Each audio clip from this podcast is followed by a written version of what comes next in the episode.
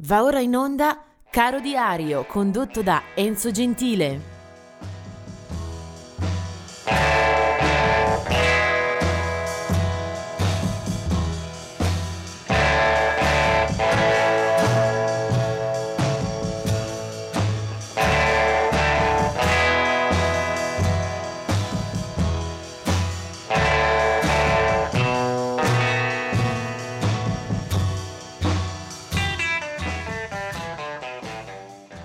Oggi è il ventisette di agosto e cominciamo con un'errata corrige. Si usa fare ogni tanto qualche eh, inciampo nel calendario, avviene.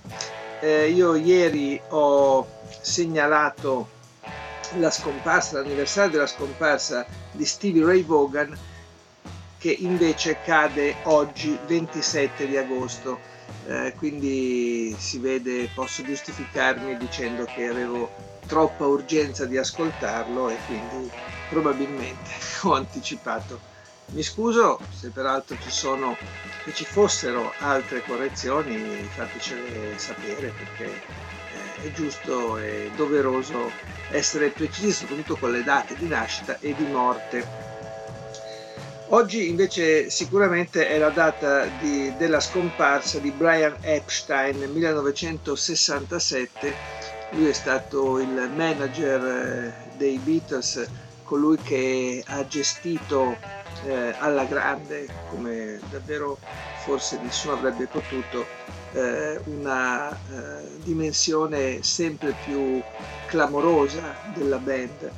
Eh, Brian Epstein Eh, muore quando ancora i Beatles sono ovviamente un fenomeno enorme, eh, muore poco dopo la pubblicazione di sergeant Peppers eh, che era avvenuta ai primi di giugno.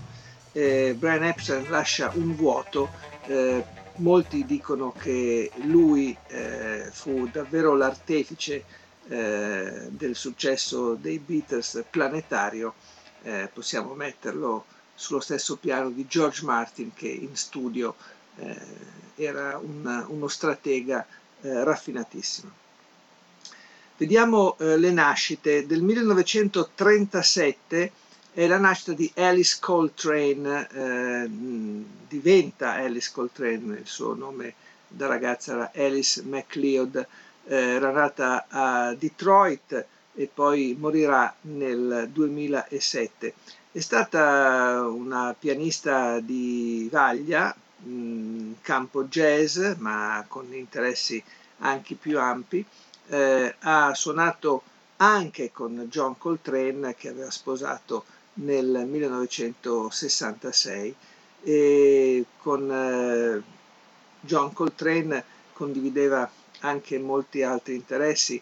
Eh, più avanti abbraccerà una dimensione eh, spirituale che poi eh, darà spunto e influenzerà molto anche le sue eh, produzioni musicali. Eh, Alice Coltrane eh, ha una discografia piuttosto nutrita, eh, di una ventina di album a suo nome.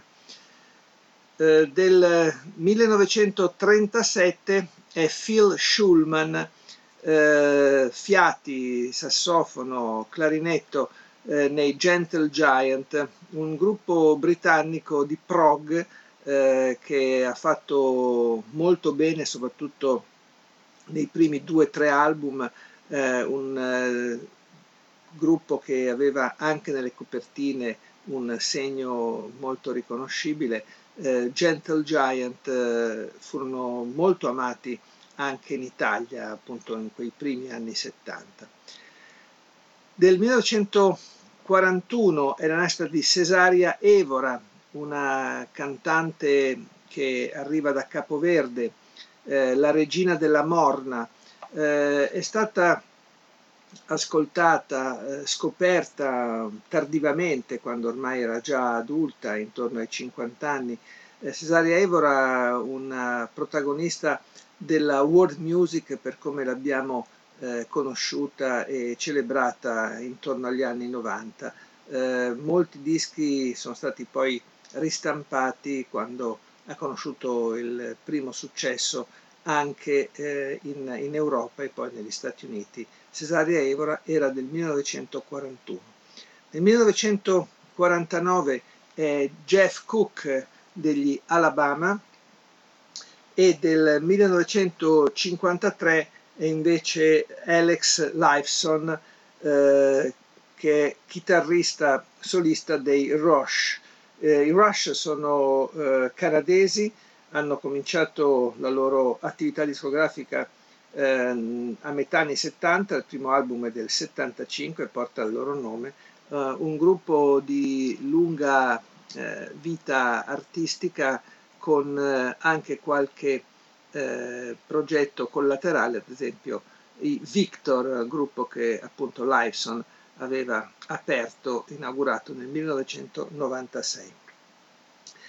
Poi vediamo del millenovecentocinquantasei è Glenn Matlock, eh, che ritroviamo nelle fila dei Sex Pistols, quindi i protagonisti della onda punk eh, britannica, londinese.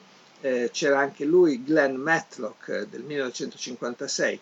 E poi eh, del settanta è Tony Kanal eh, del gruppo No Doubt. Tra l'altro ne avevamo parlato Eh, proprio eh, ieri con un altro elemento del gruppo, Adrian Young, eh, nati a un giorno e a un anno di differenza.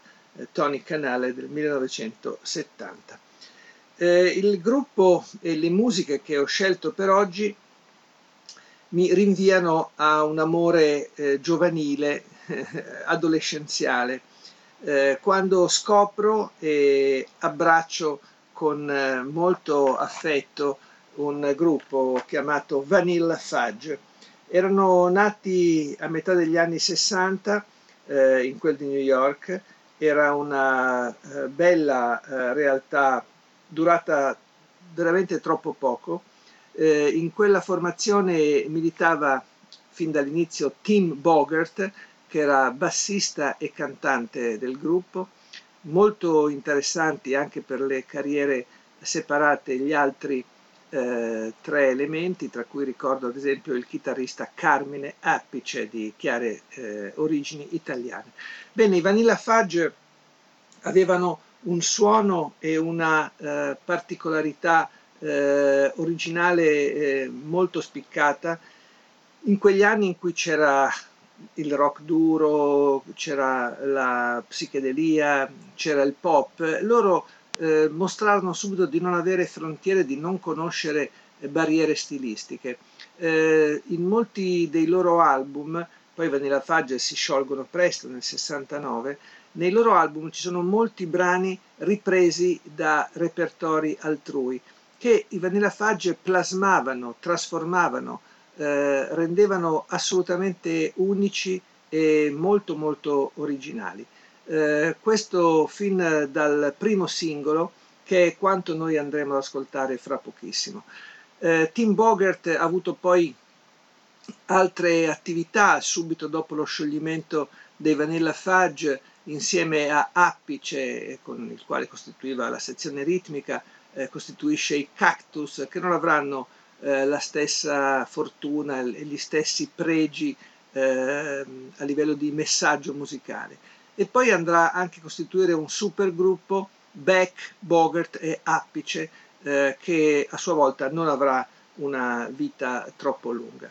Poi i eh, Vanilla Fudge sono eh, anche riformati, ricostituiti nel tempo.